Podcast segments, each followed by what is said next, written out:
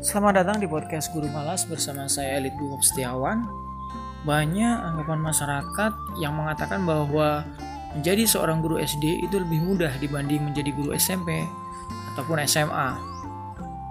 Saya kurang sependapat akan hal itu karena menurut saya usia-usia SD itu adalah usia yang paling krusial di mana kesalahan seorang guru mendidik ataupun mengajar ini akan berdampak pada anak ketika berada di jenjang selanjutnya. Itu menurut saya. Bukan berarti di sini saya melakukan pembelaan karena saya seorang guru SD. Tapi memang kenyataannya seperti itu. Jadi banyak anak-anak yang ketika SD-nya sudah malas dengan guru karena mungkin si guru itu dalam mengajar ataupun mendidiknya terlalu galak, terlalu keras, kurang bisa bercanda. Ini akan membentuk mindset si anak bahwa guru di kemudian hari di tingkat SMP SMA nantinya akan sama saja. Hal ini bisa menyebabkan tingkat Eh, keputusasaan anak dalam belajar rendah. Makanya kalau kita bertanya kepada anak-anak usia SD tentang guru favorit mereka, kebanyakan dari mereka pasti akan menjawab mereka senang diajar oleh guru yang sering mengajak mereka bermain, kemudian lucu, tidak mudah marah, tidak galak. Itu tipe guru ideal yang bagi mereka. Nah, ketika anak-anak itu sudah menyukai gurunya, ini eh, semangat belajar anak ini akan tumbuh menjadi meningkat. Dan itu tentunya akan berdampak positif untuk perkembangan eh, si anak ke depan.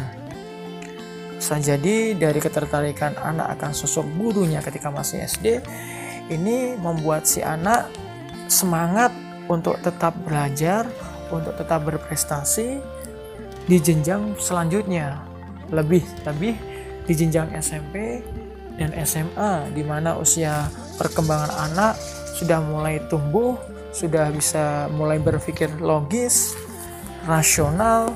Nah, itu akan memudahkan si anak ketika menerima pelajaran ataupun pesan-pesan yang disampaikan oleh bapak ibu gurunya ketika di, dia di sekolah.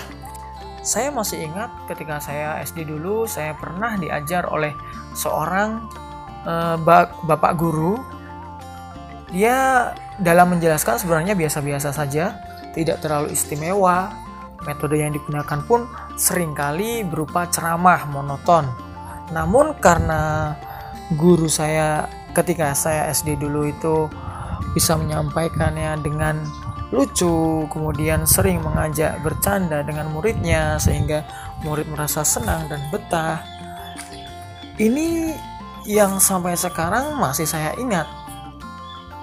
Alhasil ketika saya menjadi guru pun ingatan-ingatan masa kecil saya ketika waktu SD dulu kembali eh, terpanggil jadi saya sosok-sosok guru-guru yang pernah mengajar saya ketika di SD dulu satu persatu mulai uh, mengena di kehidupan saya sekarang ini. Ternyata menjadi guru itu gampang eh, gampang-gampang susah, khususnya menjadi seorang guru SD, karena guru SD ini adalah yang pertama kali uh, menjadi panutan atau teladan bagi siswa. Karena di jenjang yang lebih rendah di teman taman bermain dan PAUD itu anak-anak lebih banyak bermainnya.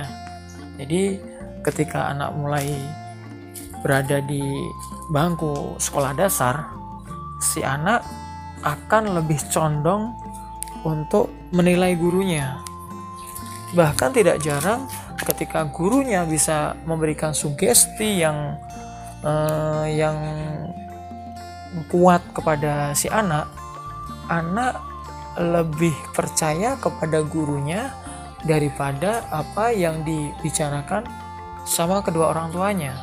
Meskipun tidak semua yang dikatakan oleh guru itu kadang benar. Itu karena eh, keberadaan anak di sekolah dan keberadaan anak di rumah itu hampir seimbang ketika di usia SD. Jadi kalau usia SD kan kebanyakan guru mapel, bukan guru mapel maksudnya, guru kelas. Jadi dalam sehari bisa menemani belajar si anak dari pagi sampai pulang sekolah. Nah, hal ini yang menyebabkan uh, guru SD keberadaannya hampir sama kuat dibanding dengan guru SMP maupun SMA karena SMP SMA sudah diberlakukan guru mata pelajaran. Jadi masing-masing mata pelajaran diampu oleh guru yang berbeda. Nah ini yang menyebabkan guru-guru SD sering kali bisa dijadikan sebagai panutan teladan bahkan tidak jarang yang mengatakan guru itu orang tua kedua setelah orang tua kita khususnya orang tua kita di sekolah. Itu ya jelas guru terutama guru SD karena mereka yang paling sering menemani kita belajar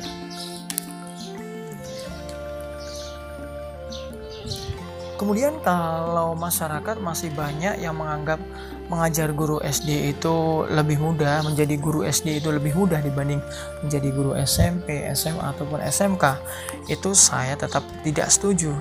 Karena guru SD itu dituntut untuk menguasai semua mata pelajaran, meskipun eh, tidak terlalu dalam, namun harus menguasai semuanya dari bidang studi, matematika, bahasa Indonesia, PK, PPKN, IPA, IPS, kemudian masih ditambah lagi agama, olahraga. Memang di beberapa sekolah untuk pelajaran agama, kemudian olahraga ada guru sendiri. Namun tidak menutup kemungkinan di daerah-daerah terpencil yang kekurangan guru seperti keberadaan saya di sini, keberada, uh, keberadaan guru agama maupun guru olahraga tidak semuanya ada.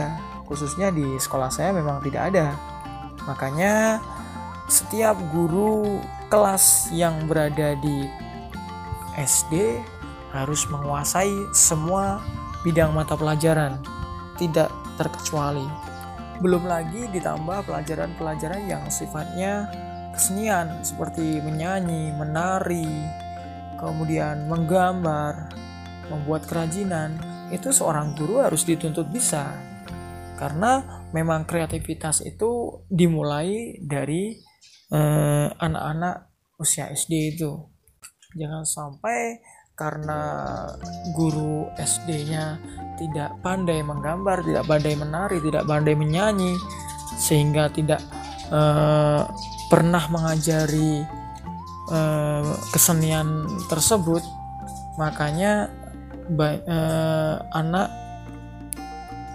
pada akhirnya eh, apa yang menjadi kecerdasannya tidak tergali secara optimal.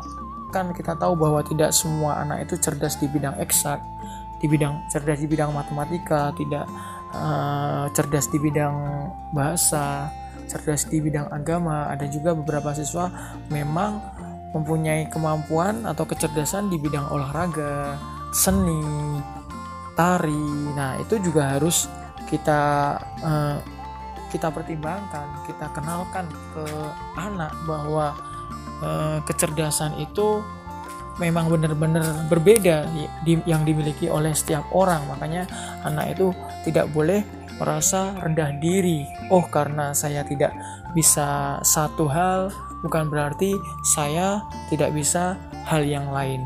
Justru itu yang menjadikan uh, alasan kenapa guru SD itu lebih krusial keberadaannya dibanding guru SMP dan SMA. Sekian dulu dari saya. Salam sukses, tetap semangat.